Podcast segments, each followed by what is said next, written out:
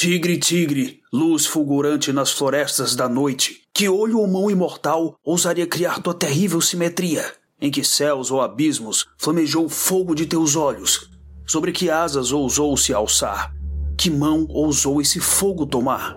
E que ombro e que saber foram as fibras do teu coração torcer? E o primeiro pulso de teu coração? Que pé ou terrível mão? Que martelo, que corrente? Que forno forjou tua mente? Que bigorna, que punho magistral capturou teu terror mortal? Quando os astros lançam seus raios, cobrindo de lágrimas os céus, sorriu ele ao contemplar sua obra? Quem deu vida ao cordeiro também te criou? Tigre, tigre, luz fulgurante nas florestas da noite, que olho ou mão imortal ousaria criar tua terrível simetria?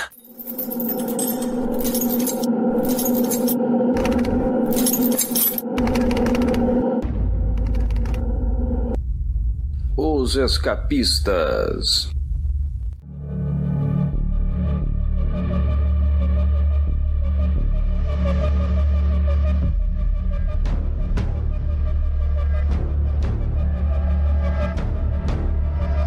Vocês sabiam que os russos geralmente cospem sobre o ombro esquerdo se um gato preto cruza a estrada? Sabiam que os russos não assobiam em casa para não ficar sem dinheiro? Para que uma viagem seja boa, os russos consideram necessário manter o silêncio antes da partida. Os russos não estão habituados a manter as suas opiniões só para si mesmos. Claro, existe, não sem razão, um estereótipo no Ocidente sobre a censura política de lá, embora isso não impeça que os russos falem abertamente sobre suas convicções, mesmo pagando muito caro por isso. Os russos não sorriem sem uma boa razão e não tem qualquer problema em demonstrar o mau humor ou esconder seus problemas por trás de expressões alegres. Para um russo, quem faz isso costuma ser um hipócrita. Por outro lado, uma vez que o russo esteja entre os seus, eles são pura descontração, né? E talvez não haja fim para risos e piadas. A amizade é uma coisa importante na vida dos russos. Um amigo verdadeiro às vezes é mais próximo do que um parente. Em um soviético, conheceremos temos Valery Stepanovich, um russo que tem muito em comum com Frank Castle. Em circunstâncias normais, eles dois poderiam ser bons amigos, né? Mas na vida do justiceiro não existe espaço para isso. Ou será que existe? Eu sou Luigi e nada escapa aos escapistas. E nessa noite de balas, vodka e muito estrogonofe, eu tenho o prazer de receber. Ele conheceu seu grande amigo Washington Senna enquanto cumpria pena num gulag. E todo dia no banho de sol eles procuravam bitucas. Alan Farias. Mais uma vez presente e hoje ao som de Eye of the Tiger. Pelo menos você falou que eles procuravam né, no banho de sol, não foi no chuveiro, né? É, por um momento eu fiquei esperando a parte do sabonete, né? Mas.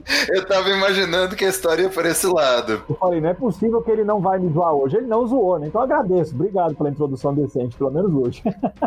ele tá só começando, tem que ser respeitoso, né? Já ele é amigo do proletariado gibizeiro, inimigo público número um de editoras fascistas, Maurício Dantas. Sempre com a metralhadora carregada, hein? E o freezer desse meu camarada tem um verdadeiro coração de mãe Rússia. Sempre cabe mais uma vodka dentro dele. Mauro Elovitch. Sempre faz mais uma vez. É isso. A seguir, o papo será sobre as três histórias curtas que ainda integram o volume Vale Foge e o encadernado soviético que acabou de ser lançado pela Panini.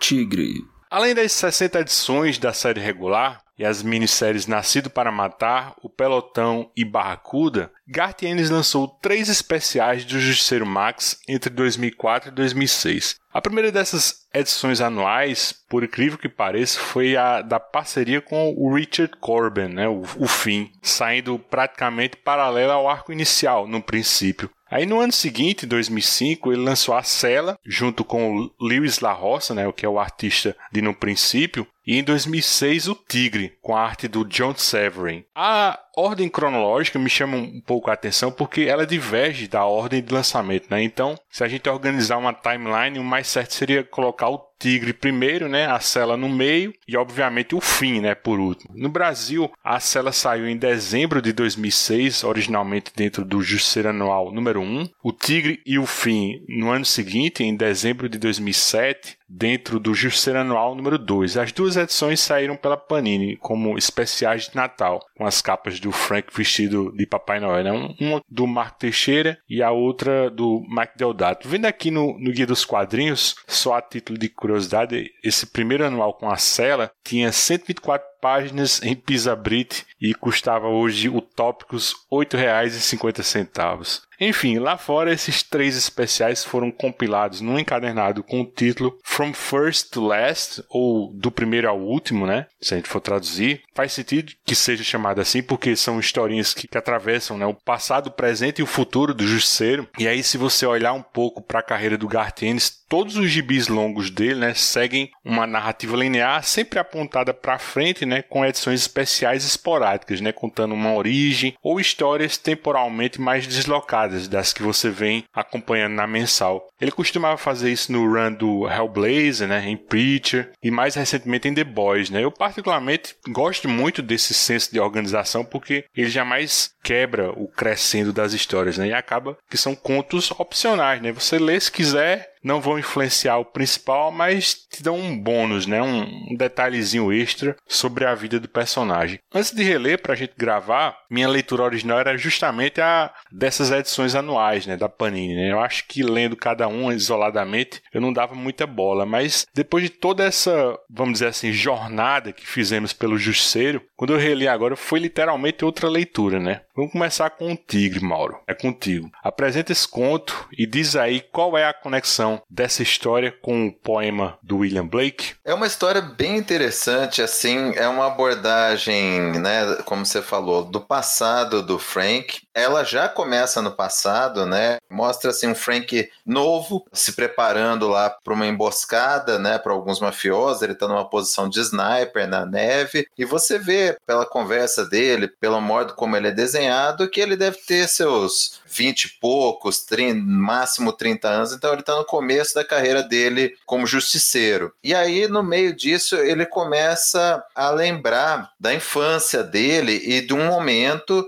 em que marcou, que marcou a vida dele, talvez o primeiro contato dele com a violência extrema e com a criminalidade, com os mafiosos, remonta quando ele era novinho, ele tinha uma amiga que ele, a Lauren, que era talvez um amorzinho platônico dele. Eles vão eles presenciam uma menina sul é, da mesma idade dele se matando, se jogando na frente de um carro. E ao mesmo tempo o Frank vai escutando os pais dele discutindo sobre o que aconteceu. Ele descobre que essa Sue, ela tinha namorado o filho, né, do mafioso do, do Rosa, que, que dominava o bairro, lá era o poderoso chefão do bairro. E ele tinha o filho Vincent, né, o Vini, que era metido a galã e que descobria-se depois, né, durante a, a, trama, que ele estuprava as meninas, né, que tinha alguma atração por ele. E sempre assim, estimulado pelo pai. O pai do Frank e alguns outros homens da vizinhança tentam ir lá pedir uma explicação e o mafioso dá uma surra no porta-voz deles e deixa mostrando assim aquela situação de é assim que a, que a coisa é, não tem nada que possa ser feito. É logo na infância, né, o Frank já vai tendo esse contato com a criminalidade, com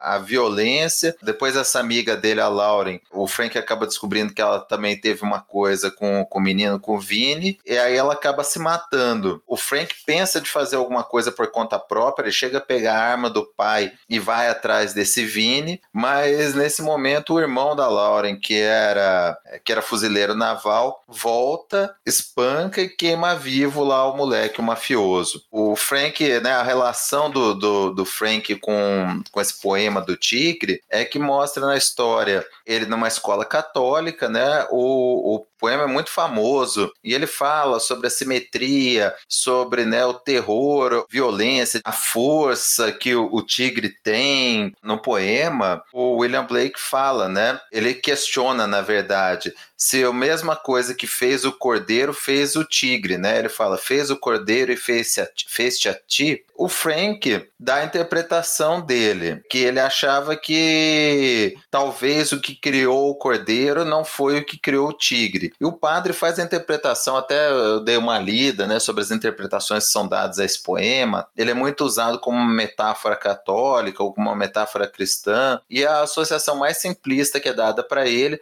é realmente de bem contra o mal, de associar o tigre ao mal e o cordeiro ao bem, e dizer que os dois cumprem o seu papel, são lá opostos tal, mas uma interpretação um pouco mais aprofundada e que eu acho que a que o Gartienes usa aqui é de que cada um cumpre o seu papel, que não dá para você simplificar quem as pessoas são pela origem delas, né? ah, o tigre teria uma origem diferente, ou simplificar dizendo que ele é mau e que o cordeiro é bom. E toda a moral dessa história é que o mais para frente, né, o Frank quando tá como justiceiro, ele vai lá, ele mata justamente, né, nesse a gente descobre que nessa primeira missão, ele tava lá justamente para matar o, esse mafioso Rosa que tá agora mais Ah, não, não. O Rosa tinha morrido de infarto. Tá lá para matar outros mafiosos e ele fala, né, ele narra em off: "Ah, as pessoas vão dizer que eu sou assim por causa do Vietnã, as pessoas vão dizer que eu sou assim, vão querer simplificar a origem dele. Mas ele fala: não, eu sou uma coisa completamente diferente. Ele já tinha formação do que ele viria a ser desde criança, das influências que ele tinha, da própria personalidade dele. E ele fala: Eu mostro ao mundo um rosto não criado por Deus. Quer dizer, as pessoas vão demonizar ele, vão colocar ele como ruim, vão fazer essa simplificação da origem dele, quando na verdade o que levou ele a ser o que ele é é muito mais complexo. Então, assim, poxa, é um negócio assim, aparentemente simples, mas que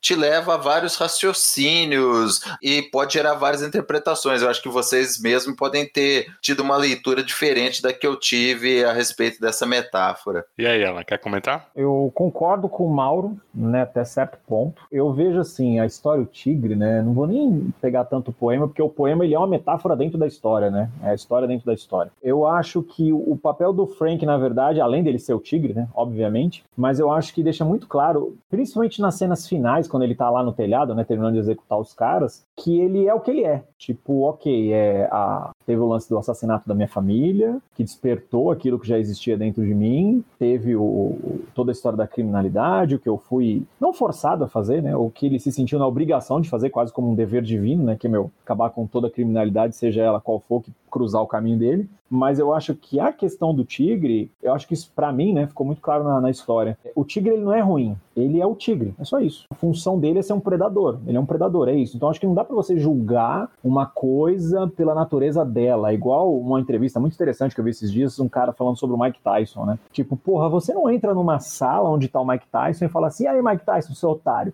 Meu, ele vai te dar uma porrada que ele vai arrancar a sua cabeça dos ombros, entendeu? Mas porque não é porque ele é mal, às vezes não é porque ele se ofendeu com isso, é porque é a natureza dele. Então eu acho que a natureza do Frank, né, nessa história fica muito bem explorado isso, desde ele, ele pequenininho, né, quando ele vê as coisas, ele fica na dele, meio que esperando a hora de dar o bote, né, como um felino mesmo. É isso, cara, eu sou isso aqui, entendeu? Tipo, eu sou algo à parte. Se esse algo é bom ou ruim, não cabe a ninguém, ou até eu mesmo julgar, né? Eu, eu sou isso, eu sou isso aqui. Eu gosto muito dessa história, né? Até antes da gente começar a gravar, até comentei com o Luigi, pra mim é a história, a minha preferida das três, porque essa abordagem, como ele coloca, da natureza do ser humano, sabe? Tipo, você é o que você é. Eu acho que o Frank, ele se transformou no justiceiro por conta da tragédia da família dele, mas que ele já tinha algo guardado intrínseco nele. Eu acho que essa história dá uma boa, uma direção, mas talvez uma boa ideia disso. Exatamente isso, Alan. É, é essa mesma perspectiva que eu tenho e que eu acho que inclusive é uma interpretação que dá para você adaptar ao, ao poema do Tigre, né?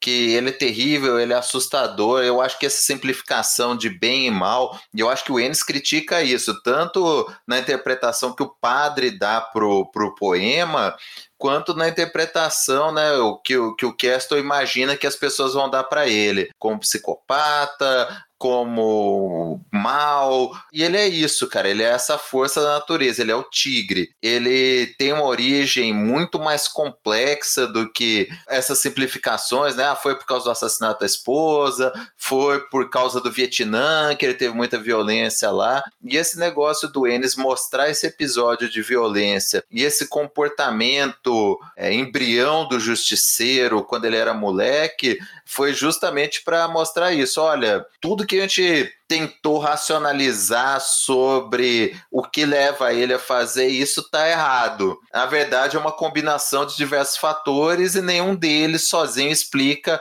o que o Frank é. Ou talvez nenhum deles juntos vai explicar. Ele é porque ele é, ele é aquilo, ele é aquela força da natureza. É, concordo, é exatamente aí. E aí, Maurício? Queria fazer só alguns comentários aí, assina embaixo do que vocês disseram, eu vou por esse caminho também. E é curioso como são camadas que o, o Endes vai colocando aí, né? Em Nascido para Matar, a gente vê que ele já tinha esse instinto quando ele chegou no Vietnã. Nos tours dele, aos poucos, ele vai se tornando justiceiro, né? O gatilho final, com o perdão do trocadilho aí, foi aquele que deu o surto maior, né? Da morte da família dele, mas ele tinha aquela semente lá nele. Aqui a gente vê mais algum algumas, né? A gente vê a justiça sendo feita com as próprias mãos, a força desse poder paralelo, que é uma máfia, enfim, a influência local e que todo mundo tem medo. O fuzileiro, né? O irmão da, da menina, que acaba se tornando uma figura que ele admira, o cara o trata bem, dá dinheiro lá para ele comprar o, o, picolé com a menina e tudo mais. Talvez até o, o, irmão tenha se surpreendido, né? Por ele se interessar por arma e tudo mais, ele já ter essa coisa nele e conversar, enxergar muito, né? Ficar muito na espreita do mundo. Então, é mais uma camada, mais uma coisa que a gente vê aí. Também não foi quando o Frank começou o treinamento militar dele que ele despertou isso. Ele veio, foi uma coisa que foi crescendo na vida dele. E pro desespero de milhares de criminosos, né? Deu tudo errado. E que ia fazer duas notinhas só em relação à, à obra mesmo, né? Primeiro que acho que esse é o poema mais referenciado nos quadrinhos, né? A gente tem a última caçada de Craven, fala de Aranha, Aranha, né? Uma adaptação do Demates para esse poema. E o desenho é do John Severin, o irmão da Marie Severin, que também são dois é, nomes muito conhecidos aí. Recentemente eles foram até homenageados pelo Joe Bennett no Immortal Hulk, numa arte de fundo lá. O nome dos dois está num, num letreiro. Eu acho que é um cemitério até que os dois estão sendo referenciados. E a Mary Seven é uma, mulher que fez história nos quadrinhos, né? Fez de tudo lá na Marvel e que conseguiu um lugar que infelizmente só está sendo reconhecido agora. Inclusive, a Disney Plus tem um documentário falando disso, né? O Marvel 616, que tem um, uma, um capítulo só sobre mulheres e, e destaca bem o, o, trabalho dela. Mas o John Seven também é um outro que, como vocês podem ver, né, tá na ativa até recentemente. Pelo desenho essa história é muito boa, a arte dele, a narrativa e tudo mais, não é uma coisa ultrapassada, você não tá lendo um gibi aí dos anos 60, 70. Ele é um cara com texto bom, uma narrativa muito legal e que fez muito, mas a gente não, não tem tanto essa referência dele assim, né, no geral. E também tem essa estrofe da terrível simetria, né, que é usada por Alan Moore em Watchmen, né? Acho que é o capítulo 6, se eu não me engano. Isso, isso, do Manhattan, né? Simetria acho que é usado para o Rorschach, eu acho, se eu não me engano. É do Rorschach na hora que ele entra na casa do Morlock e acaba sendo preso. Sim, isso mesmo, é verdade. Que o Demates até homenageia também essa, essa, terrível simetria no desenho da Liga, né? Aquele episódio com questão, né? Questão questionando. Essa foi boa, hein? Questão questionando, essa foi boa, hein? É, que a Liga tá tipo um authority, né? Aí eu lembro que tem isso lá. E o nome do, do episódio também é Terrível Simetria, que homenageia esse capítulo de Watchmen, que por sua vez já é de, desse poema do William Blake, né? Mas assim, eu acho que essa historinha tem aquele mesmo elemento nostálgico que você vê naquela cena inicial, assim, do flashback do Poderoso Chefão 2, né? Onde a gente é apresentado ao início, né, do Don Corleone, anos antes dele se tornar o, Don Corleone, né? Inclusive, o Frank é ítalo-americano, né? O nome completo dele, na verdade, é Francis Castiglione, né? E Frank Castle é a americanização desse nome, né? Então, em O Tigre, assim, como vocês bem falaram, né? É vemos a, a infância dele no Queens, né? Em Nova York. A gente vê aquelas influências meio que imperceptíveis que ele ia absorvendo na medida que ia crescendo e talvez lá no futuro ele sequer se lembrasse direito de onde vinham essas, essas impressões. E fica óbvio, né, como vocês também falaram, que ele internalizou todo aquele fascínio que ele tinha pela carreira militar do pai, né? Ele fica mexendo nas medalhas do pai, junto com a juventude desse irmão da amiga dele, né? Que é o nome dele é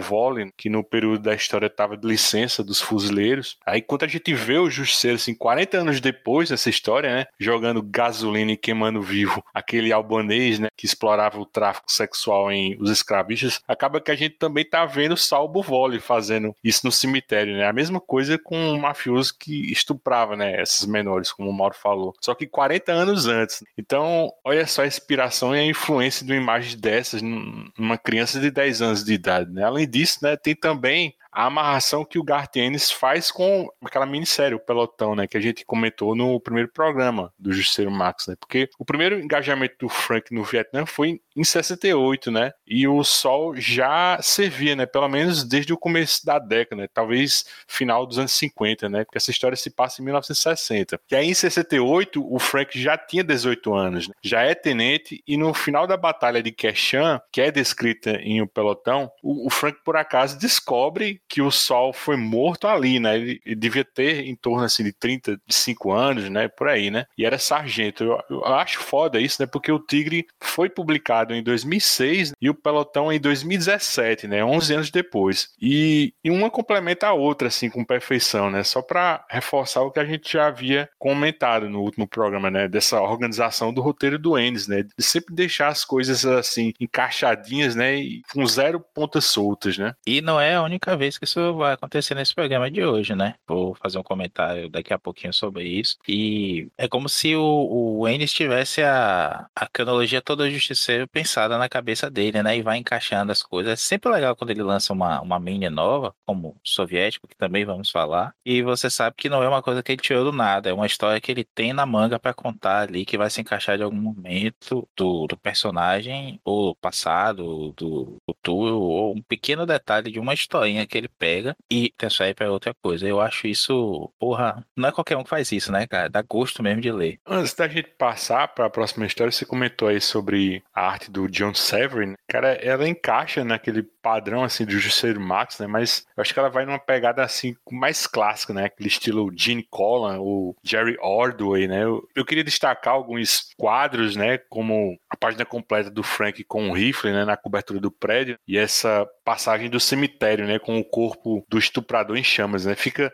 tipo uma, uma pira, né? Com o Sal bem tranquilo, né? Fumando um cigarro, né? E assistindo o cara pegando fogo, né? A, a parte também, segundo engajamento do Frank no Vietnã, né? quando ele encontra com um tigre, né, no meio da selva, essa parte especificamente, eu tenho quase certeza, bicho, que o, o Garth Ennis tá fazendo uma referência ao ex-inimigo da DC, né, que depois das missões ele sempre se embrenhava na, na Floresta Negra para caçar sozinho, né, e encontrava com um lobo selvagem, né, que ele via como seu amigo, né, só que o próprio Garth Ennis, né, no gibis é, As Inimigo, Inferno do Céu, que ele fez em 2002, né, portanto, quatro anos antes, ele deixa explícito que esse lobo era fruto da imaginação, assim, desse personagem, né, do As Inimigo, que era uma imagem que o inconsciente do Hans von Hammer, né, projetava para que ele sentisse que existia algo tão perigoso e mortal quanto ele, né, só que não, não existia, né, e eu acho que o Garth Ennis, ele acaba fazendo isso aqui também, nessa cena do encontro do Frank com o tigre. Cara, eu só queria, antes da gente passar para a próxima história, eu só queria destacar um ponto aí que você falou, né, de arte tal, um momento em específico da história, eu gosto muito da parte que o Frank, né, quando ele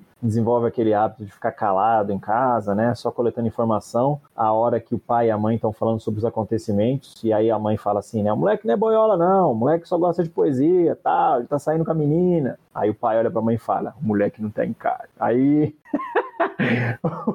Mostra o Frank falando, é, em alguns momentos eu sabia que eu tinha que deixar meus pais sozinhos, tá vendo? Já manjava dos Paranauê desde cedo, Frank Kester malhando, rapaz. Pegou o time da jogada ali, ó. Da jogada. Vamos dizer que é tudo culpa do Vietnã. Estarão certos e estarão errados. Tiro de precisão, uma zona de matança pré-escolhida. É o suficiente para dizerem ex-militar. Esse será o ponto de partida deles uma pequena pesquisa, alguém fazendo perguntas, juntando informação pela vizinhança. Os arquivos revelam uma possibilidade que logo se torna uma certeza. Fuzileiro naval. Três engajamentos no Vietnã, um lugar do qual ninguém quer falar a respeito, chamado Base de Artilharia Vale Forge. Um nome, um motivo que vai se encaixar com total certeza. Frank Gaston. E estarão certos e estarão errados.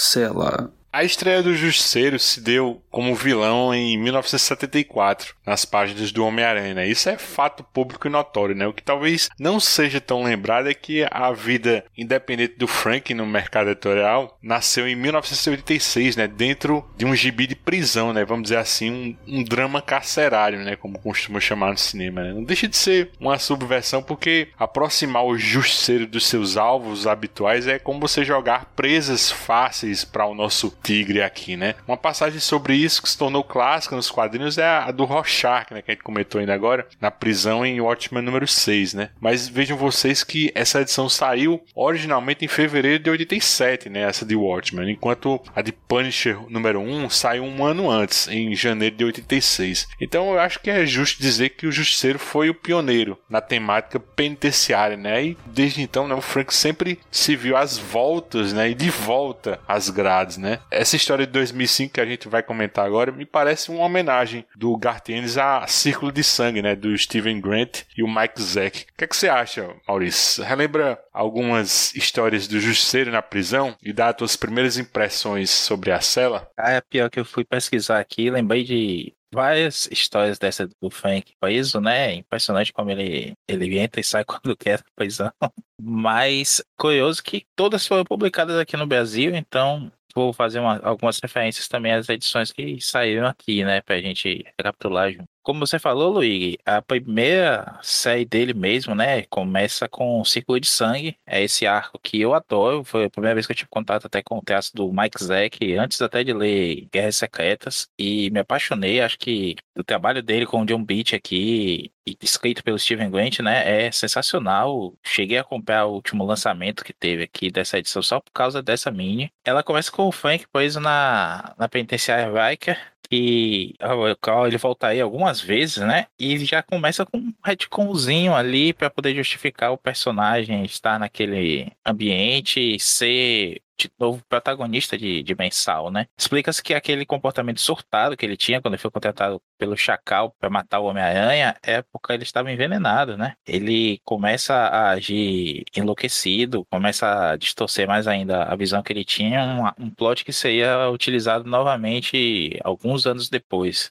dessa mini aqui. Ele basicamente é preso, em algum momento já a história já começa com ele na prisão, e é bem esse arco mesmo de fuga de prisão, né? O justiceiro acaba sendo levado a um grupo que parece que quer lhe dar suporte, é, armas, dinheiro, enfim, chamado Trust. Só que esse é um, uma máfia também, de outra forma, uma máfia de colarinho branco é usá-lo como executor, apontar para ele, ó, você vai matar aqueles caras ali, que eles são maus, e na verdade são apenas concorrentes, né? O Frank descobre isso ao longo da, da história e parte para cima também dos seus benfeitores. Foi publicado aqui recentemente na Super Aventuras Marvel em 88, na Sun 75 a 78. Em 90 foi logo republicado, foi quando eu li pela primeira vez, sou novinho. E recentemente saiu tanto na capa vermelha da Salvat, quanto na coleção histórica Marvel Paladinos Marvel, daquela caixinha lá dos Paladinos Marvel que começou bem bagunçada, mas no número 4 saiu essa Justiceira, foi a única que eu peguei, porque eu adoro essa história, não queria a capa dura, não, vocês sabem do, do meu tema com capa dura. Mas tá aqui ela bonitinha, vou botar no plastiquinho porque merece ser relida muitas vezes. Em seguida, a gente viu na revista do Wolverine aqui, da pela Bio ainda, o arco Últimos Dias, que saiu aqui sem esse nome, é do Mike Barron, Hug Haynes e Jimmy Palmiotti. O Haynes está assumindo aí o papel do, do Jim Lee, né, que ele estava fazendo no, Zona de Guerra do Justiceiro. Então ele tem um traço a princípio bem dinâmico, assim, não, não copia o Jim Lee não, mas tem aquele estilão, assim, cinematográfico, aquelas páginas explosivas que o, o Jim Lee fazia. E a história aqui é uma conspiração do Rei do Crime para prender o Frank, depois que o Frank começa esse arco aí com uma série de ataques às operações dele. Acaba conseguindo, né, acuar o Frank eh, de um lado com, com os mercenários do, do rei, do outro lado com a polícia. E aí o Frank não quer matar os policiais, ele sempre teve essa coisa para defender a polícia e tudo mais. Outros tempos, né? Já viu recentemente o Frank dando cacete no, nos policiais aí, porque tava usando a caveira dele. Já falamos disso até num programa anterior. Mas aqui ele se rende imediatamente, acaba preso, e lá dentro o retalho vai atacá-lo. Ele se mete numa briga de faca, tem um rosto machucado, em, em faixa o rosto todo. Quando tá na enfermaria, descobre um outro preso que vai ser resgatado pela gangue dele ali, que também tá todo enfaixado. Frank troca de lugar com esse cara, foge, consegue ter o contato com o, o, o microchip de uma cirurgiã plástica que se tornou prostituta e viciada em drogas. Essa aí deve ser amiga do Alan, né, Alan? Sempre nos melhores círculos sociais, não vem me julgar. Fez a harmonização facial dele, velho. É, e fez uma harmonização facial racial também, né? Que esse é o arco polêmico. Tenso aí que o, o Frank toma umas, umas injeções de melanina e fica com os traços negros por um bom tempo e logo depois ele, ele vira sidekick do Luke Cage, bicho. Eu não lembrava disso, isso saiu aqui também. Até que ele vai ficando branco de novo porque as injeções acabaram e aí ele volta a ser o, Frank mesmo, que nós conhecemos. Mas hoje é bem problemático. Que nem aquele, o Downey Jr., né? Aquele trovão tropical, né, velho? Esse filme é muito bom, tão ruim que é bom. E saiu aqui no, na mensagem do Vane, como eu falei, do número 36 a 37, e depois que ele se torna sidekick do, do Luke Cage, ele vai aparecer uma porrada de revista, até na X-Men ele tá fazendo filler lá. Aí a gente tem, um pouquinho depois disso aí, o John Ostrander assumindo o Justiceiro com o Tom Lyle, recentemente falecido, né? E ele se transforma num capo de uma família ma mafiosa, que é a família Jayassi, que é aquela fase do Justiceiro de rabo de cavalo. Ele tinha sido sequestrado da prisão depois de ir pra cadeia elétrica por ter matado Nick Fury naquele arco maluco lá, que ele, mais uma vez, como eu falei, né, é delgado e jogado contra o Nick Fury pelo filho do próprio Nick Fury, o Scorpio. Isso aqui saiu na Justiceiro Extra 1, que foi um arco bem maluco lá da Marvel Edge, uma tentativa de Marvel Max anos antes. E é, tem essa fase que saiu uma boa parte aqui, não saiu toda, mas até o crossover dele com o Massacre apareceu recentemente em TP da, da Panini, mas não é nada de, muito digno de nota. E a gente tem a fase sensacional do Demolidor do Bill Baker, em que o Demolidor vai preso, né, o demônio no pavilhão D, ele é preso pelo FBI e lá na prisão ele tá junto com o Rei do Crime e o Justiceiro vários outros vilões são presos lá porque o FBI conspira dessa vez para matar tanto o Matt Murdock quanto o Rei do Crime, que sabe sujeira lá do, do próprio FBI, alguns agentes corruptos e tudo mais. Tem os velhos justiceiros também e organizam um motim lá para ir matando todo mundo o Frank tá no meio, rola aquele morticínio gostoso e cada um vai para um lado depois, o Matt ainda continua preso por um tempo e o resto é história. E da última vez que a gente viu o Justiceiro preso, né? Foi com a Viúva Negra na, no arco do Nathan Edmundson com o Mitch Gerrits. Ele acaba se entregando lá para entrar numa prisão na Costa Rica. É um crossover, na verdade, ressaltando aqui, com o Nathan Edmundson na época escrevia tanto o Justiceiro quanto a Viúva Negra e aparentemente a Viúva entrega ele, mas na verdade é todo um plano deles lá para chegar perto de um prisioneiro e ter uma, uma informação específica. E depois ele usa outro motim, a, o modus operandi do, do Frank é sempre do motim, né? E ele foge. Uma história de prisão, assim, do Justiceiro que eu queria ter lido era aquela que ficou prometida, assim, no final do run do Greg Hooker, né? Quando o Frank ele foi capturado pelos Vingadores, aí o Homem de Ferro aprisiona ele numa prisão subaquática, né? Que é, acho que chama o Fosso, né? Ela fica 500 metros abaixo de um lago no Michigan, em, em Chicago, né? Ele tinha a tecnologia Stark, era toda adaptada com contramedidas para que o, o, Frank não conseguisse escapar, né? Cara, essa história nunca aconteceu, né? Dizem as más línguas que a parte final dessa passagem do Ruka na Marvel foi bem conturbada. Eu acho que o editorial não, não quis nem desenvolver esse cliffhanger, porque o próximo gibi regular do Justiceiro acabou sendo justamente esse do Nathan Edmondson, com o Mitch Gerards, né? E o personagem, ele já reaparece combatendo o crime em Los Angeles, né? Como se ele tivesse fugido do Força há algum tempo. Essa história da caçada dos Vingadores ao, ao Frank saiu aqui, tá vendo aqui, em 2014, no quarto volume da primeira série de Justiceiro pela Panini. Né? Curiosamente, eu tava vendo aqui esse cadenado também trazia dentro, que é uma minissérie em duas partes, chamado O Julgamento do Justiceiro, com aquele Mark Gurhain, né? E a arte do Lenny Yu com o Miko Soyan. O Frank ele se entrega à polícia depois de ter matado assim, um, um promotor público num fogo cruzado e aí ele é detido provisoriamente na solitária e recebe, assim como o próprio título sugere, né, um julgamento assim. Essa história é bem legal, bicho. Por sinal, eu até botei aqui no, Discord para vocês verem uma arte do Lenny Yu, que um Frank ele emula, né, aquela deusa Temis, assim, ele tá vendado, né, segurando uma balança com a mão esquerda e um fuzil com a mão direita, né? Acho que é uma imagem bem forte, acho ela bem provocativa, né? Mas você não, eu sei que você não gosta, né, Maurício, da arte do Yu. Em capas eu acho ele legal. Essa imagem é muito bonita.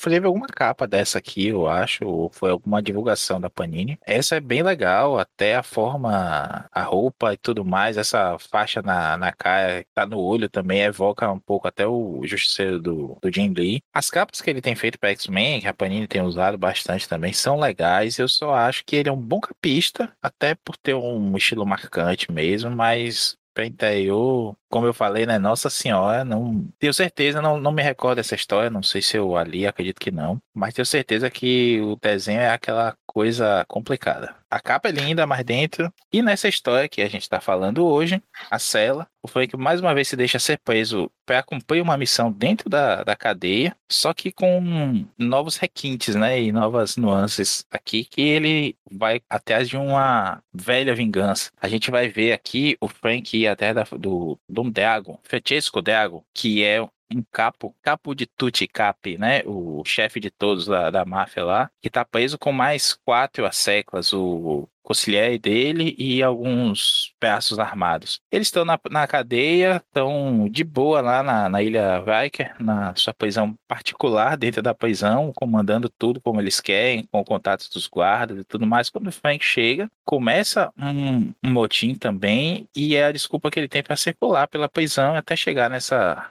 cela específica. E impor a vingança dele. E aqui o Gartienes pega uma história que não foi nem dele, viu, Luiz? É uma história que saiu em Frank Castle, The Punisher Max, no finalzinho da mensal ali, depois do Iron, que o Iron assume, né? Justiceiro depois, e tem aquela, aquele arco do Rei do Crime e tudo mais. E ele conta essa história curtinha aqui. Não é ele, é o, é o Jason Hurwitz, o Das Pastoras, o, o artista, que na verdade é bem um pintor quase assim. O irmão do, do John Francesco é capturado pelo Frank em algum momento e conta a história verdadeira lá do atentado, né, no parque. Nessa historinha aqui, a gente vê o assassinato da família do Frank e como o Frank acaba acordando, descobrindo quem foi que contratou o matador e chegando até o intermediário, mas sem descobrir quem foi a família que mandou o crime acontecer, né? Quem foi o mandante mesmo do crime. Nessa história aqui, a gente tem um complemento disso. É o Frank tendo capturado o, o irmão do, do Dom Francesco, o Tommy Deago, e o Tom me disse pro Frank, não, se você me deixar vivo, eu te conto uma coisa aqui que eu sei e tudo mais. E conta, né? Olha, foi o, o conciliar dele que tentou matá-lo no parque naquele dia e sua família foi pegando fogo cruzado. Então o Frank constrói todo esse processo aqui de invasão à prisão e de ataque a, aos guardas, a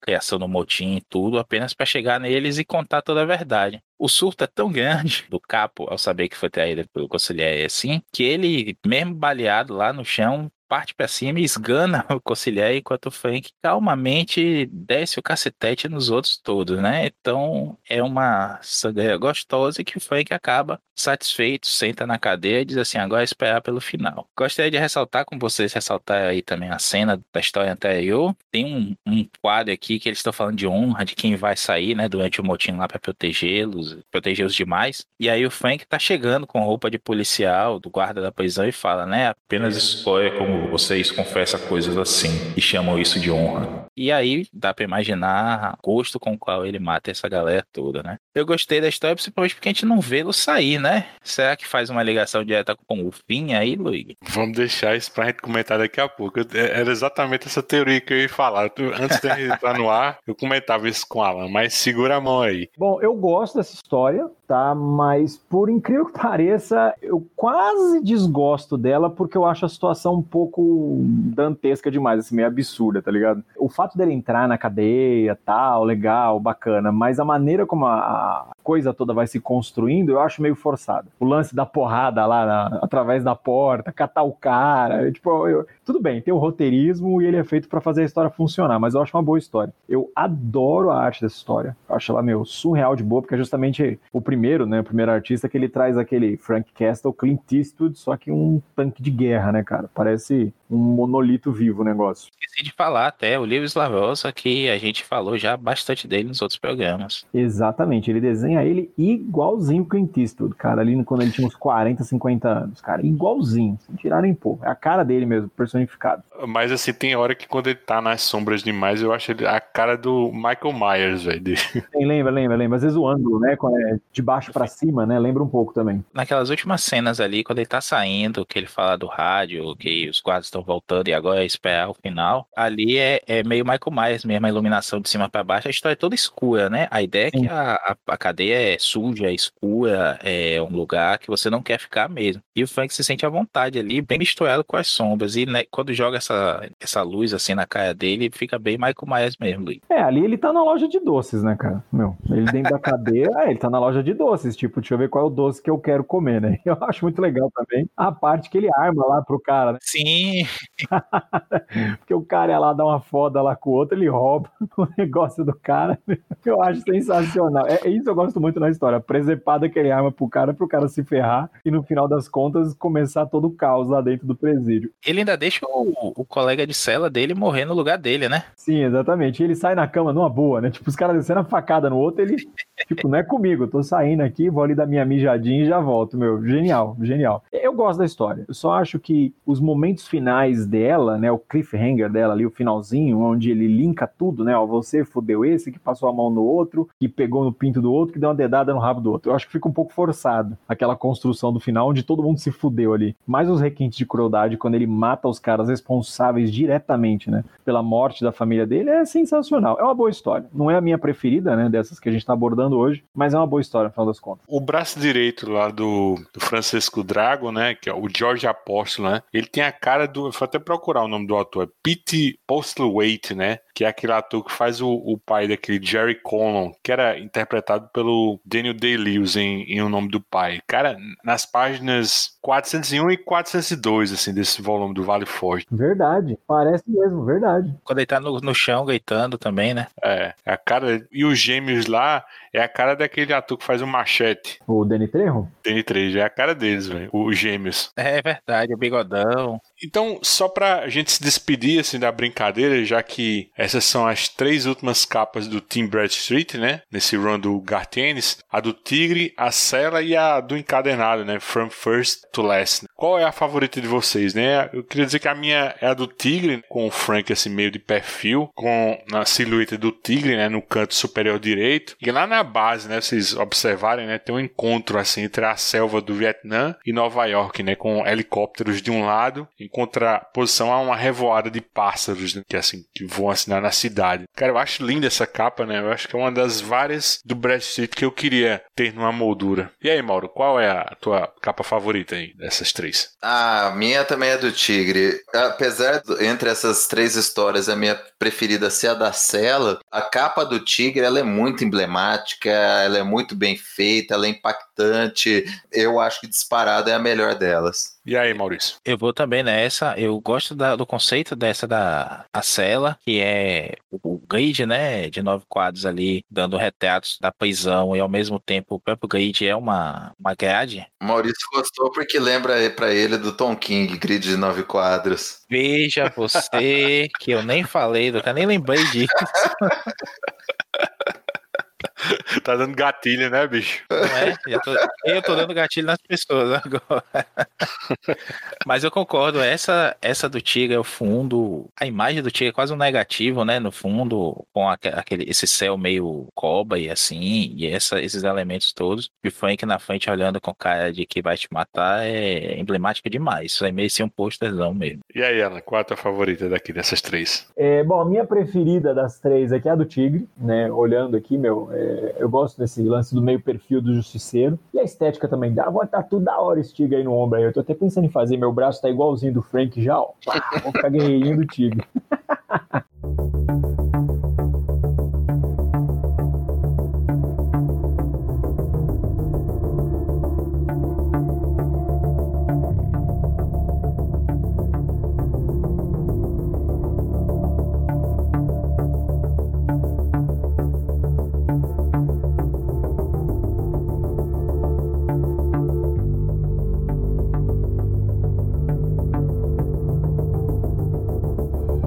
fim 2020 foi um ano que jamais esqueceremos, né? Um ano que as próximas gerações estudarão nos livros de história, né? Um ano que interrompeu não apenas a vida de entes queridos, né? Mas também mudou a vida de quem ainda tá de pé, né? E tá de saco cheio com a pandemia, né? Cansado de ver tanta aberração por parte de nossos políticos, né? Vê-los sempre passando a perna na gente, né? E diuturnamente trabalharem para si mesmos, né? Para manterem-se impunes, né? Para se perpetuarem no poder, né? Quando eu eu leio essa história em 2004, em 2021, eu vejo aquele Frank idoso, né, como uma alegoria assim, nihilista, né, do Gartenes para o homem que cansou de tudo isso, né, ligou foda-se, né, e, e, sabe que no fim de tudo, quem herdará o mundo são os maus, né, os ímpios, né, os amorais, e não as pessoas decentes. A história começa em Sing Sing, né, uma penitenciária federal de segurança máxima, né, que fica a cerca de 50 quilômetros ao norte de Nova York, o governador do estado está no que parece ser o escritório do diretor da prisão. Ele está no telefone ordenando que os guardas abram fogo e matem todos os apenados. Né? Depois que ele desliga o telefone, o auxiliar dele questiona essa ordem e aí o governador revela né, para esse assessor que foi informado de Albany, né, a capital do estado de Nova York, que as tratativas diplomáticas né, com a China estavam falhando né, e o acordo de paz em Dublin não podia recomeçar. Daí tudo o que ele não quer que, caso haja sobreviventes, não quer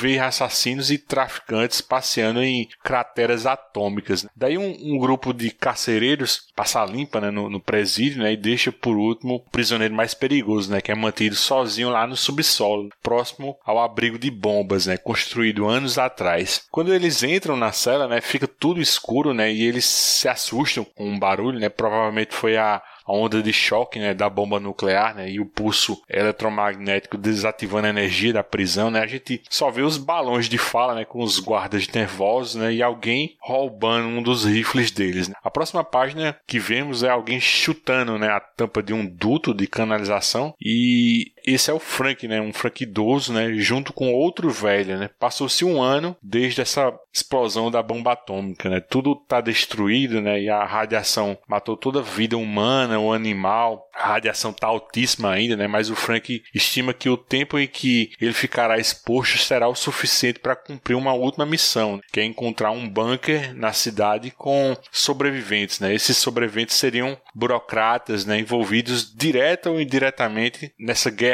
nuclear que se instalou, né? No fim, é só gente ruim, né? Que não vale o ar que respira. E aí um deles tenta dissuadir Frank de passar fogo neles, né? E cara, é como você ouvir qualquer um desses Bolsonaro, esses políticos de meia tigela da gente no Brasil falar sobre esperança num futuro melhor, né? Enfim, é, é um gibi foda, né? Com o Richard Corbin, né? Brilhando, né? Eu não consigo imaginar um artista mais adequado que ele, né? Para fazer essa última história do Frank, né? Um absurdo de foda aquela página dupla dele, daquela imagem panorâmica sobre Nova York destruída, né? O Corbin tinha 80 anos de idade, infelizmente foi um dos grandes nomes dos quadrinhos que nos deixaram em 2020, né? Não foi de Covid, né? Foi de complicações complicações de uma cirurgia cardíaca. Né? Na minha humilde opinião, ele era um dos últimos grandes mestres dessa indústria, né? que mantinha-se ainda ativo em alto nível. Né? Ele, inclusive, na parceria dele com o Minola, né? recebeu dois Eisners né? por Hellboy recentemente. Agora eu passo a bola para vocês. Né? Vocês gostam dessa história? Você consegue imaginar um final diferente para esse Frank aí? O que, é que você acha, Mauro?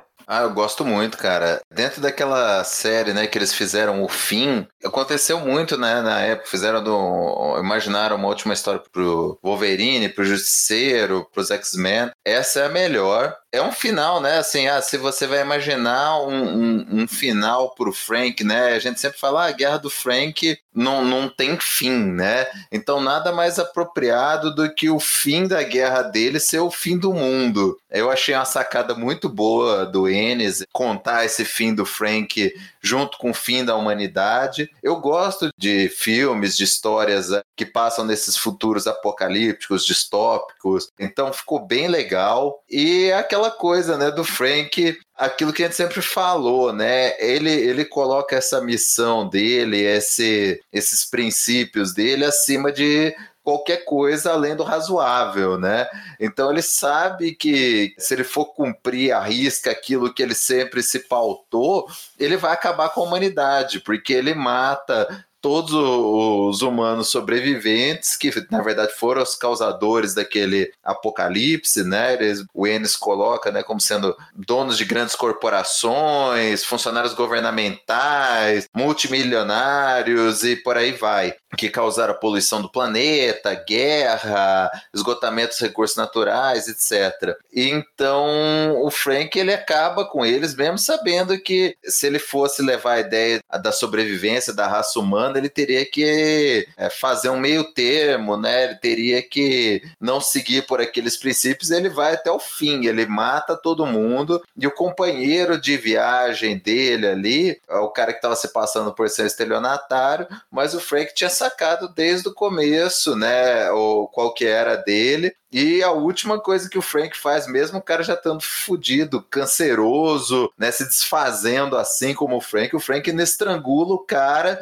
para cumprir a missão dele até o último, último segundo. Então é muito legal, é muito o que é o Frank Castle. E eu tenho certeza, né, que hoje, se a gente ou se qualquer um brasileiro, né, for ler essa história hoje, no dia de hoje especificamente que a gente está gravando esse programa, no momento em que, né, as pessoas que causaram o, o, o fim do mundo estão tentando negociar com Frank, né, que ele matou os guardas e aquele dá a entender que é um bilionário ou, ou algum grande player, né, vira para ele, né, e fala: "Ah, conta toda a história, ele fala: ah, nós é no... apenas nós podemos salvar a raça humana, é isso. Você entende o que eu estou dizendo? Nós somos as últimas pessoas vivas da Terra. Tenho certeza que hoje, né, todos os brasileiros, ao ler essa história, imaginam esse cara falando assim: Chega de frescura e de mimimi. O mundo acabou. Vai ficar chorando até quando? E o Frank dá a resposta dele aí de como que ele acha que esse tipo de, de atitude ficaria dentro dos princípios dele. E aí, Alan, como é que você vê essa história do final? Você acha que é um final adequado para a história de Frank Castle? Cara, não. Eu, eu confesso que essa é a história que eu menos gosto das três. Eu acho essa história fantástica pela arte do Richard Corbin, né? Como vocês bem citaram. Eu adoro o trabalho dele no Hellboy e outras coisas como é que ele fez também, como The Goon, né, que é um quadrinho bem legal, infelizmente meio desconhecido aqui no Brasil, porque teve quase nada publicado. Mas eu confesso que eu não gosto. Eu acho, até comentei isso né, no programa anterior, eu acho que no volume lá do Valley Forge, aquela história lá do final dele com o Barracuda, quando ele senta lá e descansa e tal, aquilo para mim era o fim perfeito. Embora essa aqui é uma liberdade criativa, né, do Ennis, meu, é uma história totalmente on drugs, essa história, né, o velhinho lá de 200 anos, nem Viagra fazia que ele vai andar mais. Eu, eu fico imaginando o seguinte, ó, vamos lá, vamos analisar pela ótica do Ennis. Os caras ficaram, cinco caras trancados numa cela durante 10 anos. Quem comeu quem? Essa é a primeira pergunta que aparece, entendeu? Você não consegue ficar assim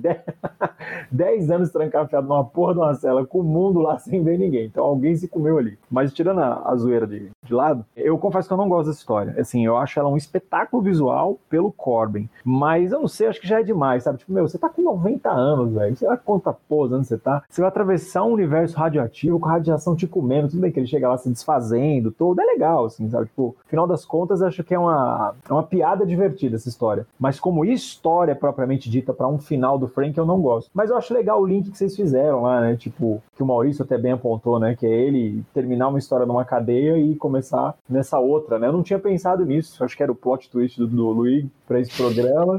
E realmente faz sentido, né? Se a gente parar para analisar, é um plot twist bem, bem sacado. Mas da história eu não gosto. Eu acho a história bem pô, ok, não leio mais. Eu ia falar justo isso, né? Quando a gente tava conversando sobre a cela, mas essa releitura, eu, eu tive exatamente essa teoria. Eu acho que na timeline do Justiceiro Max, a cela seria justamente a, a penúltima história, né? Porque no clímax dela, depois que o Frank mata aqueles cinco mafiosos, ele, ele fica sentado dentro da cela, né? Na poltrona daquele Francisco Drago, e ele diz no recordatório: O rádio está mais alto, mais insistente agora. Os guardas estão vindo, retomando sua prisão, pavilhão por pavilhão. Eu o desligo, curto o silêncio, só por este momento. É assim que espero pelo fim. Eu acho que é nesse ponto que ele foi preso, né? E a história dele permaneceria assim num hiato até o fim, né? Isso para mim fica óbvio nessa última fala, né? Assim que espero pelo fim, né? Ele tá esperando essa história de o fim, né? Com o Ennis e o Richard Corbin. É isso mesmo, Maurício? Você pensou também? Rapaz, sim. Principalmente por conta do uso da palavra, né? Do fim. Não sei situar assim de cabeça agora, fazendo uma pesquisa rápida. Se é uma história que vem antes, ou vem depois da publicação do fim. É bem isso mesmo que vocês falaram. A Marvel tem uma, uns ciclos, né? De fazer essas coisas de o fim. Recentemente lançou um ou dois volumes aí em 2020, também desse o fim. Alguns encadernados saíram. E aí, quando você vê a proposta dessa série no encadernado, acompanhando os flops lá que saíram, você entende melhor até, não tem esse sentimento que o Alan teve, né? Esse é um final que a gente pode dizer que é o final do Justiceiro Max, mas você também pode considerar que não é. É uma outra iniciativa, saiu fora do, do, do selo, etc e tal. Mas eu sempre vi assim. Eu não vejo esse o fim como o fim da, daquelas outras histórias, até porque destoa muito. Eu vejo ele como um, um, um episódio daquela série O Fim que a Marvel fez, imaginando uh, numa linha alternativa os últimos dias dos personagens. Pois é, então fica aberta a interpretação aí, se é para você, como a gente discutiu da outra vez, né? Qual seria o final perfeito e a gente bateu aquele martelo. Eu gosto dessa, desse entendimento gosto dessa história do, do fim também, porque vou na mesma linha aí do que a gente já comentou. É o justiceiro decretando o final da humanidade, né? Ele tá julgando ali os últimos seres humanos vivos, está vendo que eles não valem a pena e matando a última chance da humanidade se redimir, existir, perdoar de alguma forma que, que leve, né, a, um renascimento do planeta, enfim. E ele simplesmente mata isso porque ele não se compromete, ele não, não faz concessões, ele não se, não se anula em momento nenhum nessa busca dele por justiça, mesmo que a justiça leve à morte da, dos últimos seres humanos que estão vivos ali. Foda-se se vocês são os últimos, né? A gente tem é, séries até que falam de fim de mundo que, em que os valores são relativizados. Pegar, por exemplo, aqui uma que eu tô reassistindo, que é a Battlestar Galáctica, que eu sei que o Alan gosta também, em que uma mulher é estuprada em uma das naves que estão fugindo lá do, do Holocausto e que ela, nessa sociedade, tem o direito ao aborto. Mas falta, se só souberam 10 mil seres humanos no planeta, um número desse assim, pífio em relação a 12 planetas colonizados. E aí a presidente diz para ela assim: não, mas você não tem jeito de tirar esse filho, é um dos últimos humanos da Terra, sabe? Essa, esse conflito de valores, essa concessão que se faz em prol da, da sobrevivência da raça, pensar no, nas próximas gerações que você não vai ver. Até porque o Frank aceitou, né, morrer naquela missão porque ele cruza praticamente o estado todo de Nova York para conseguir na radiação, pegando sol, ventos radiativos e tudo mais. Ele sabe que ele vai morrer ali, se ele já está se despedaçando. Ele faz isso tudo sabendo que vai morrer e ele não faz concessões, pensar nas futuras gerações, no que pode acontecer ali, não. Ele acaba, ele dá um ponto final na humanidade, né? Isso que é punição.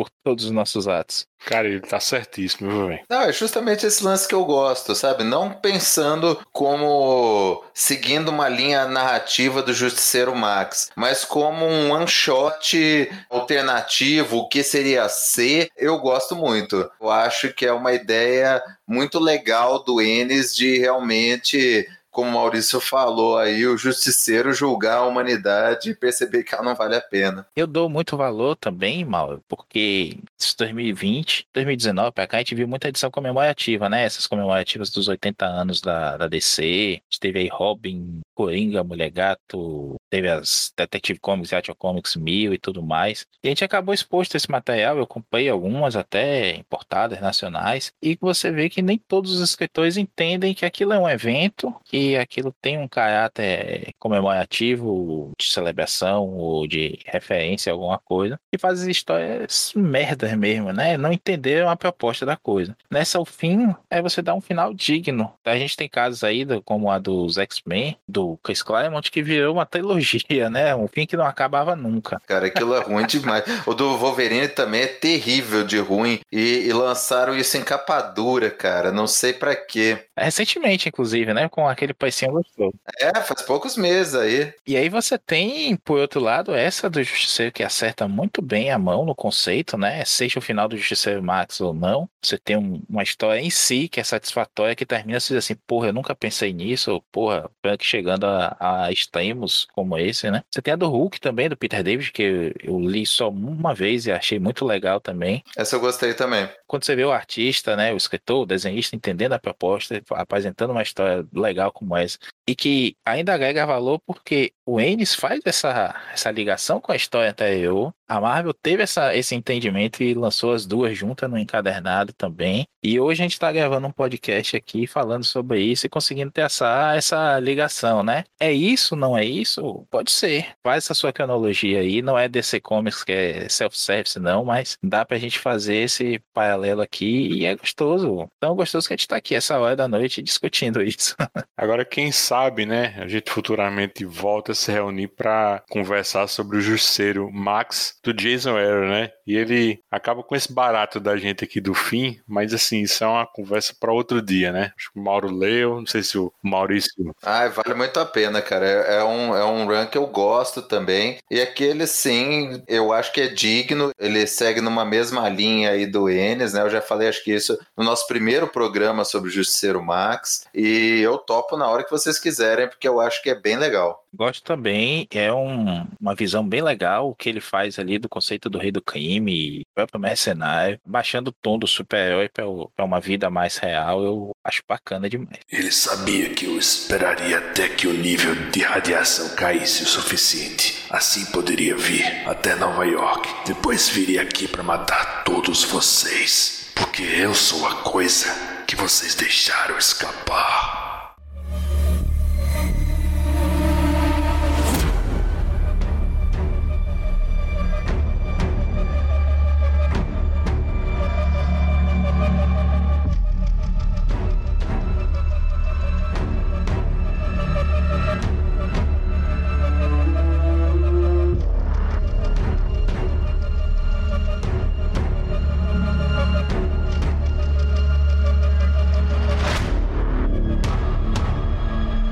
Soviético. Embora o Justiceiro seja, acima de tudo, um personagem solitário, né, que trava uma guerra ao crime por sua própria conta e risco, a bibliografia do Frank Castle tá apinhada assim, de colaboradores que eventualmente forjaram alianças com esse vigilante, né? A mais conhecida colaboração foi com o Linus Lieberman, né, que foi mais conhecido pelo apelido Microchip. Né? Teve o Henry Russo, né, filho do retalho, que no run do Rick Remender desempenhava um papel parecido com o do Microchip Aí na fase do Greg Hooker entra em cena a ex-fuzileira Rachel Cole Alves, né, que partilha de uma tragédia parecida com a do Frank né, e chega a virar uma sidekick do Justiceiro. Né? Pode ter até bem mais que esses três nomes, mas eu acho que em todos os casos o Frank jamais assim estabeleceu assim laços de amizade com nenhum, né? Aliás, como a gente viu lá atrás, o pobre do microchip pagou um preço muito alto por ter se julgado um amigo do Justiceiro Né? Em O Soviético, eu acho que se o colaborador dessa minissérie não acabou se tornando um amigo do Frank, pelo menos bateu, acho que bem forte na trave, né? Bom, como começa essa história, né? Como diria o Capitão Nascimento de Tropa de Elite, né? Alguém tá matando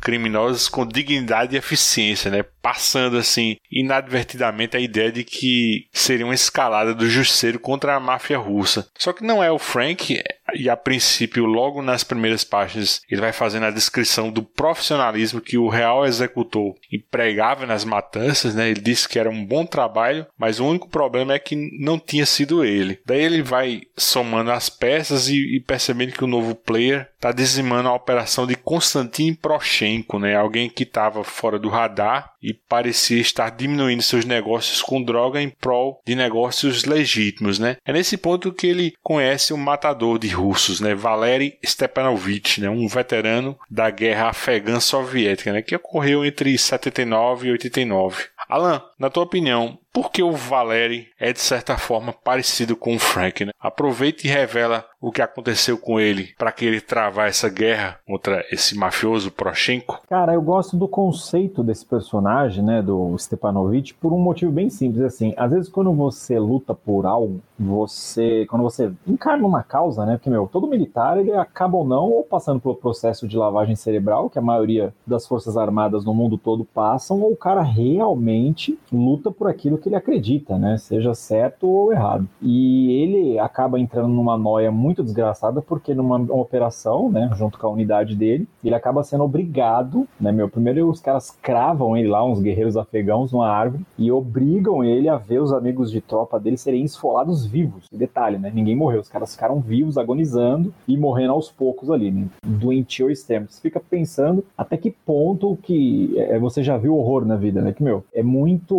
fácil você falar assim, ah, se eu tivesse uma arma, eu ia lá e matava o cara por motivo A, B ou C, mas você tirar a vida de alguém é uma coisa muito mais séria, até do que as pessoas conseguem romantizar, né? É tudo, tudo, tudo muito romantizado. Acho que você mata em alguns aspectos, tipo, ou por fúria, né? Você tá ali num acesso de cólera total, você pega uma arma e faz uma besteira, por vingança, né? Por raiva, qualquer que seja. Mas eu acho que o principal motivo é quando você mata na frieza, sabendo do que você tá fazendo sistematicamente. E você matar alguém com um grau de crueldade ao ponto de esfolar a pessoa viva, eu fico imaginando o nível de desligamento sabe? O quanto de humanidade você já perdeu para você chegar ao ponto de fazer isso, não com uma pessoa, com várias. E você obrigar uma outra pessoa a ver isso. Então, os horrores da guerra, a gente sabe que eles causam feridas, meu, irreversíveis. E eu acho que eu, eu não sei como que eu ficaria, né, sequelado após ver isso. Por ver os meus amigos de tropa ali todos esfolados na minha frente. Esse é o plot inicial, né? Porque que o cara tem um gatilho e ele fica maluco. Só que aí, ele investigando, né, por conta dessa operação, ele acaba chegando no grande vilão da história, né? Que é o, o, o buro, até o Jusceiro. Eu adoro como o Jusceiro chama ele no final da história de burocratazinho de merda, que era o coronel responsável pelas operações na época. Que ele acaba descobrindo que o pelotão dele é simplesmente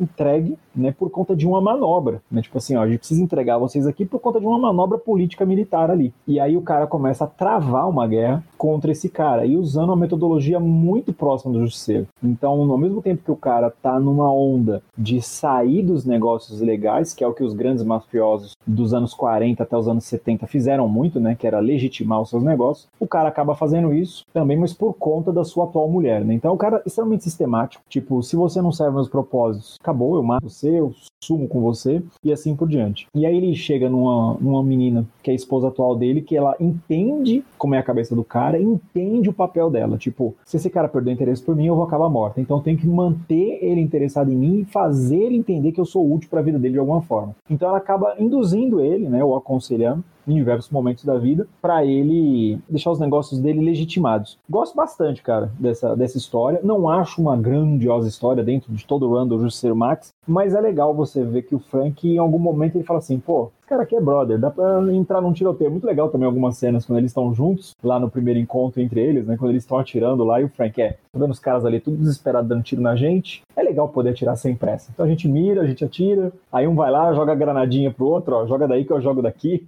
Chega a ser cômico esse momento, né? Os caras, a tranquilidade deles no meio do tiroteio dentro da boate. É legal a tragédia pessoal, né, do, do Stepanovich. Meio esperado a maneira como ia terminar, né? Tipo, eu acho que ficou meio previsível, tipo, meu, esse cara vai morrer em algum ponto da história. Não imaginei momento nenhum que ele fosse ficar vivo, mas eu gostei. É uma minissérie, meu, bem sucinta, assim. Acho que ela é enxutinha, entrega o que ela promete logo no comecinho. Minha perspectiva é parecida com a do Alan. Eu acho que é uma boa história, ela é muito acima da média das histórias gerais do Justiceiro, por todas essas sutilezas, pela interação e principalmente pela visão do Gartienes da guerra, né? A gente falou isso em todos os programas do Justiceiro Max, o quanto que o Ennis gosta dessas histórias de guerra, e eu acho que ele criou todo esse Justiceiro soviético só para ele poder abordar a passagem dos soviéticos no Afeganistão. Ele deve ter lido algum livro específico sobre isso e falou: pô, tá aí, vou escrever uma história sobre isso, porque é uma visão muito pouco vista, né?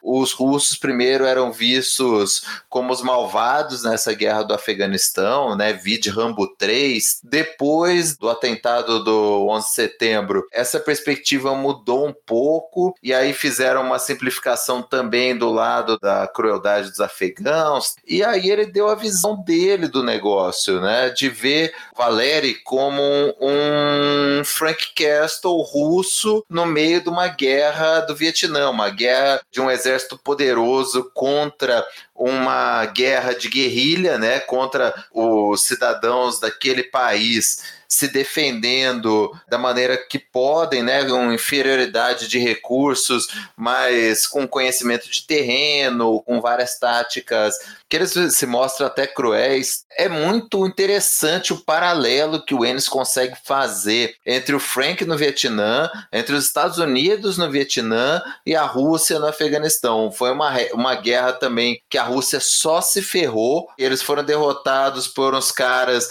com um armamento ultrapassado que utilizavam o conhecimento do terreno, o conhecimento daquela vastidão, né, ao contrário da, do Vietnã, que era uma vastidão verde, aquela vastidão mais árida, né? E o quanto que assim, o Valeri ele é um, um comandante de um pelotão que estava ali para cumprir uma missão, exatamente como o Frank estava no Vietnã. Ele não tá ali para questionar se o país dele tá certo, tá errado. Ele é muito bom naquilo que ele faz e você não dá para dizer por outro lado, né? Ele mostra lá o lado cruel do, dos afegãos tal, mas não dá para dizer por outro lado que os russos estavam certos ou tomar um partido nisso daí. Então, é, eu acho assim, todo barato, né? Mais do que todo o desdobramento da história. Eu gosto, eu gosto até como o Alan falou, o jeito que o Ennis escreve a parceria do Frank com o Stepanovich, as cenas de combate são legais. Eu acho assim a, a vingança do Frank no final também maneira, mas eu acho que o grande barato dessa minissérie é esse paralelo que o Ennis faz e, e, e o capricho que ele tem em tratar do tema de guerra. No caso assim dessa guerra afegã, as forças soviéticas eles lutavam assim ao lado do governo marxista, né, que era da República do Afeganistão, né, contra esses guerrilheiros que eram chamados murradins, né. Por sua vez, eles recebiam esse suporte financeiro e logístico de todo canto, né, inclusive dos Estados Unidos, né. E como a gente bem sabe, né, os Estados Unidos mais tarde ia pagar bem caro por isso, né. Acabava que, que no final das contas, assim como no Vietnã, né, Mauro, essa guerra afegã e também uma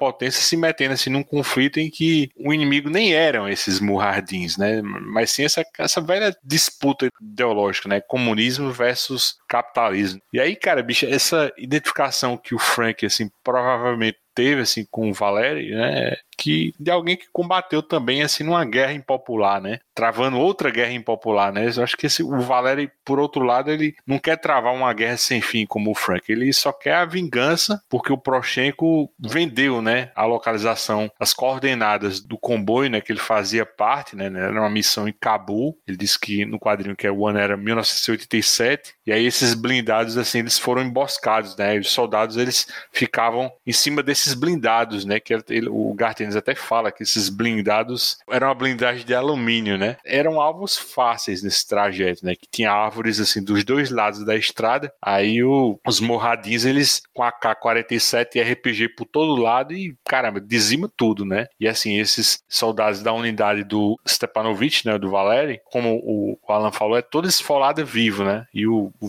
Valéry foi o único sobrevivente. E é curioso, bicho, que essa ação, assim, em Cabo, acaba que ganha espécie de continuação. Lugar esse ambiente nas montanhas Catskill, né? Que eu fui procurar, fica no estado de Nova York também. Onde o Frank e o, o Valéry, eles tentam chegar ao Prochenko a partir da esposa dele, né? Como o Alan falou, né? E a história acaba virando um cerco no meio dessa mata, né? Uma ação, assim, desgraçada de boa, né? Quer comentar essa parte, Maurício? Ah, bicho, a ação toda dessa minha é, é, é gostosa, né? E você vê a forma como ele, ele trata os filhos do cara, a caçada humana toda que, que tem a eles ali, a, a própria esposa, né? Uma esposa Teofel ali que ele tem. É uma puta escrota Como ela ela vende o Kai, ao mesmo tempo ela não se vende ali e acaba tendo aquele destino, ela pula do, do penhasco para não se submeter ao, ao que ela acha que vai acontecer com ela ali. Eu acho muito legal e o Enes parece que tem conhecimento militar mesmo. Eu sempre tive para mim que ele participou daquelas milícias lá na Irlanda mesmo. Não acho que ele foi só uma, uma vítima inocente, não. Apesar de que se vivendo, né, como ele viveu num, num ambiente de guerra, numa zona de guerra ali, que foi a Irlanda, por muito tempo, acaba se apanhando por osmose muita coisa. E ele faz mesmo essa, essas sequências de, de ação muito boas, o, o desenho é muito bom também, merece todos os créditos. E, bicho, eu gosto demais, na verdade, Luigi, é de como ele trata o cara no final. Forma como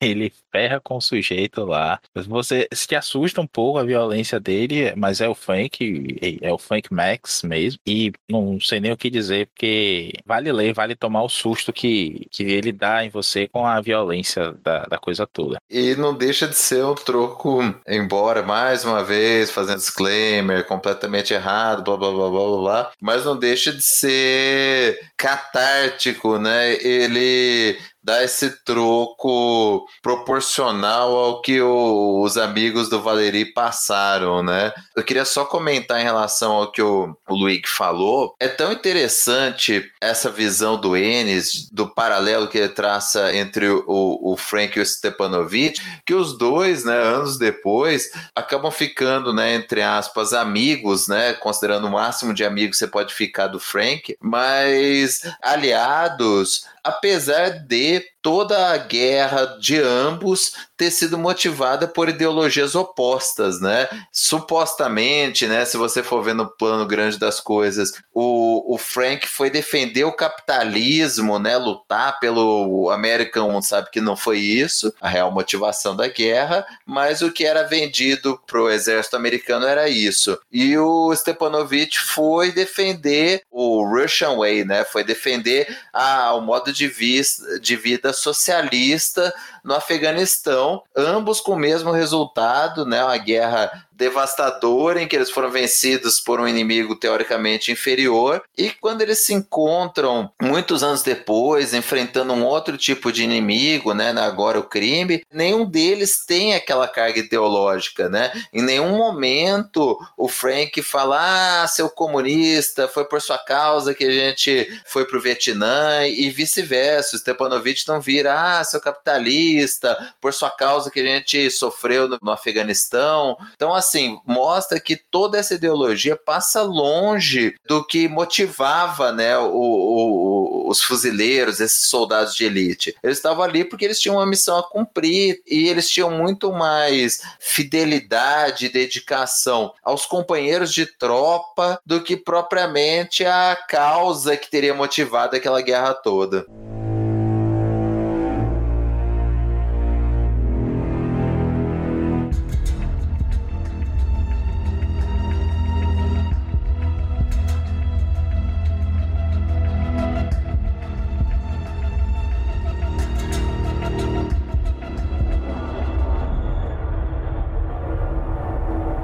Nessa parte final, né, do soviético, o Frank ele vai honrar o desejo do Valery, né, de não matar o Prochenko, mas dá a ele uma punição adequada ao que os amigos dele passaram. Daí o Frank ele obriga, né, o Prochenko a esfolar o senador corrupto, né, que era associado a ele. Aí esse Prochenko era muito bom de negócios, mas assim um bunda mole que pagava para que fizesse um trabalho sujo por ele, né? Aí nos recordatórios mais na frente a gente vê o Frank dizendo que ele estava para receber pena de morte, mas os advogados dele alegaram insanidade. Aí o juiz aceita, né? Já no final, assim, o Frank ele vai num bar e pede uma dose de vodka. Ele diz para o barman que era a primeira vez que ele bebia uma bebida alcoólica desde 1976. Por acaso é o, o ano do assassinato da família dele, né? Nessa timeline do Garth Ennis. Aí eu pergunto assim para vocês, né? O Valerie foi um amigo para o Frank?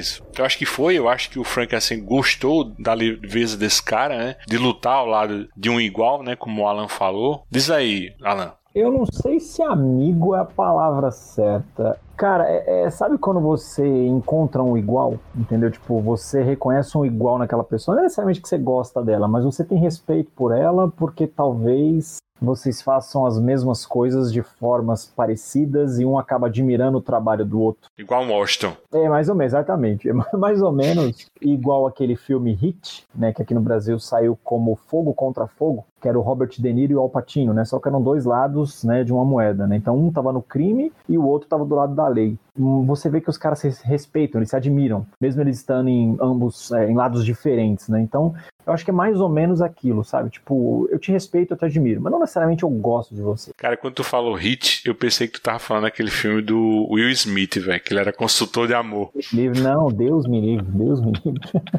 Aliás, esse Fogo contra Fogo é um filmaço. Filmaço, filmaço cara, adoro esse filme. Aquele diálogo dos dois no restaurantezinho, na bodeguinha ali, meu amigo, é para você terminar, você voltar ali de novo. Esse filme ele tem uma curiosidade sobre esse filme. Se você procurar qualquer cena, eles juntos no mesmo plano, não existe, tá? Eles em momento nenhum, o filme inteiro, eles estão no mesmo plano. Sempre tá mostrando o rosto de um ou do outro. Os dois no mesmo plano não existe. Não, e é legal demais. É, eu adoro esse filme como um todo. E esse paralelo que o Alan traçou dos dois serem iguais é exatamente isso, né? Tanto o personagem do De Niro quanto do Patino são dois obcecados, né? Dois caras que vivem pro que eles fazem. É muito, muito bacana como isso funciona no filme. Eu não acho que seja tanto que acontece aqui no, no caso do Stepanovich e do, e do Castle, porque aqui eles são mais próximos, né? Os dois têm alguns objetivos em comum, embora, como você falou, não dá para dizer que eles são amigos, mas eles são aliados, enquanto os personagens do Hit são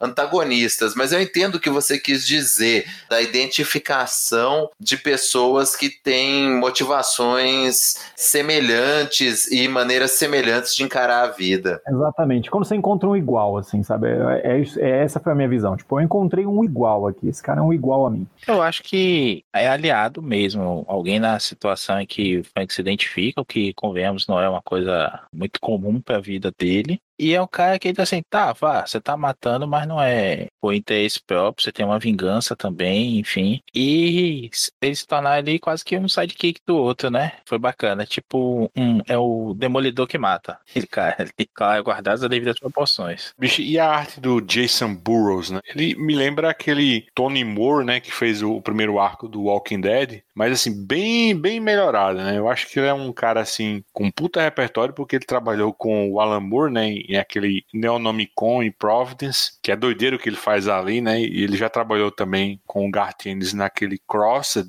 303 e Crônicas de Wormwood. Eu acho que todo esse material que ele produziu foi para aquela editora pequena, né? Aquela Avatar. Mas deixa eu te perguntar, Maurício, você acha que essa arte do Jason Burroughs destou do padrão Max? Não, não acho não. Eu acho que ela dialoga um pouco mais até com Steve Dillon no sentido de ser uma arte mais limpa, menos preto na página, né? Como a gente acabou de falar aqui do, do Acela, com a, a arte do Lewis Larosa bem escura, o alto contraste em muitos quadros, da, uma luz projetada só nos olhos ou numa parte do rosto do Frank e tudo mais. Mas eu acho que encaixa quando a gente pensa muito mais nesse lado do, de um realismo das cenas, uma coisa mais cinematográfica, sabe? Não, não é aquela coisa de requadros pulando um em cima do outro, ou uma coisa mais estática, mas uma leitura que flui bastante. Uma coisa que a gente vai ver com o próprio Dylan depois no, no Jason Aaron, que a gente comentou aqui rapidamente agora há pouco. E eu acho que casa muito bem. Ele fez também, Luigi, recentemente, um do Cavaleiro da Lua com o Max Pemes, que é bem legal. Ele já vai para um lado mais heróico, mais uma coisa bem cinematográfica também. Ele tem algumas algumas splash pages, umas páginas duplas bem legais de se ver. Não, ele não, não é um desenhista detalhista no sentido de ter achuas e jogo de luz e sombra e tudo mais, mas ele sabe fazer o detalhe da, da cena mesmo, e isso faz a diferença tanto aqui no Justiceiro quanto no, no Cavaleiro da Lua. Nessa Justiceiro mesmo, nessa sequência do, do tiroteio lá, que o pessoal tá perseguindo ele lá, os mercenários estão perseguindo eles de, de caminhonete e tudo mais. Ele monta a cena de um jeito que você tá vendo aquilo ali. Não tem a, a preguiça de desenhar, fazer um recorte mais próximo, assim, para não mostrar o plano inteiro, para não ter que desenhar tudo. Você vê as caminhonetes ali em volta, aquele círculo e tudo mais. É, é bem, bem legal. Concordo com você que Quer dizer, você não chegou a expressar sua opinião ainda, você, você levantou a bola aí de destoar. Destoa no sentido de ser uma coisa mais limpa visualmente, mas não de ser um, uma coisa que dirige bem a história, tem uma qualidade narrativa muito boa e que, que deixa preso ali mesmo. Não, você não diz assim, pô, esse cara desenhando de ser nada a ver, sabe? Pelo contrário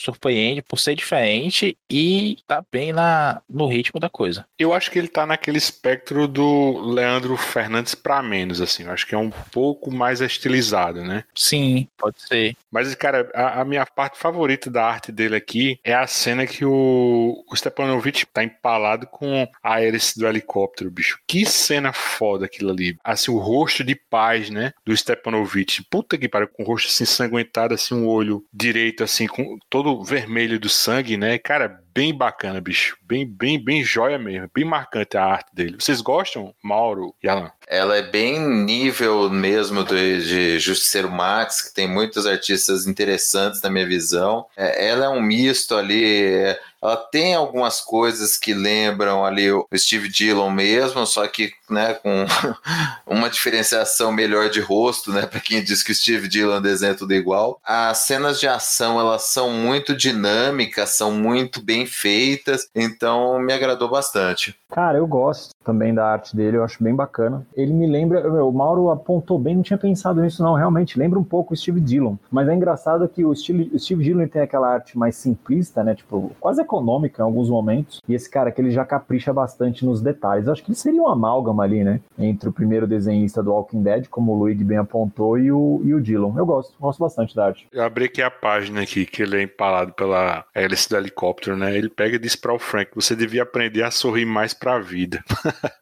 Cara, é muito bom esse aqui, velho. É belas últimas palavras, né? O epitáfio é. bom aí. Pra gente fechar, assim, eu vou, eu vou esperar um pouco, assim, baixar o preço pra pegar esse o meu soviético, né? Mas assim, vocês compraram, não foi, Mauro, Alan? Eu comprei logo que saiu, cara. Eu também comprei, cara. Por ser Justiceiro Max, por ser Enes, eu acabei comprando. Pergunta besta minha, mas assim, tem algum material extra nesse cadernado? Te dou 10 centavos se você adivinhar.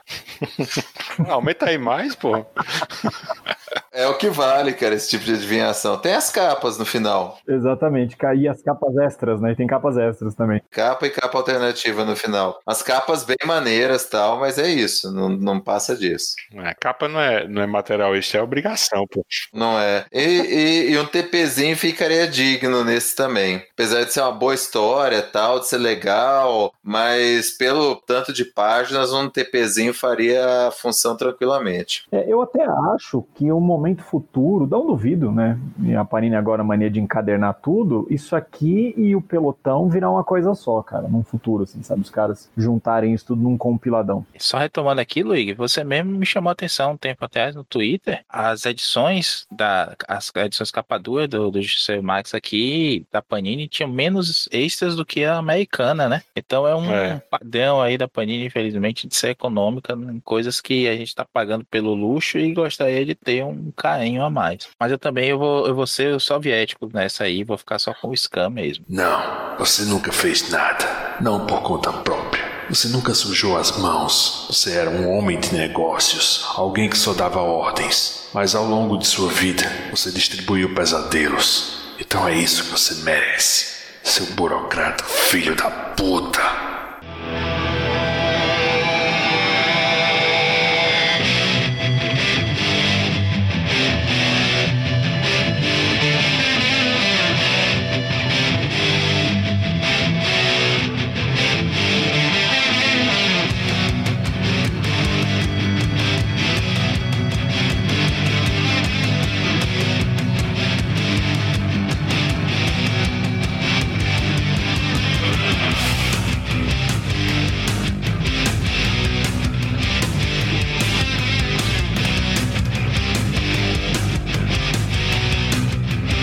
Então é isso, nós vamos ficando por aqui. Não se esqueça, o Escapistas está no Spotify, iTunes, Google Podcasts, Deezer, Amazon Music ou no seu agregador favorito. Se você quiser registrar sua opinião sobre qualquer podcast da família Escapistas, é só dar seu pitaco no Twitter, arroba os escapistas, ou no Instagram, arroba os escapistas podcast. Se você gostou do que ouviu, assina o nosso feed, indica esse podcast para outras pessoas, faz um jabazinho pra gente na sua rede social, deixa teu comentário no iTunes, dá uma estrelinha pra gente, isso ajuda o podcast a ter mais visibilidade na podosfera. Quer ajudar os escapistas a manter esse trabalho? Compra seu justiceiro, livro, Blu-ray, qualquer coisa, através de nossos links e banner no site. Eu gostaria de agradecer aos meus camaradas Maurício. Opa, estamos aí na guerra. Se for para dar tiro, principalmente em editora miserável, estamos aí. Tá vendo peito?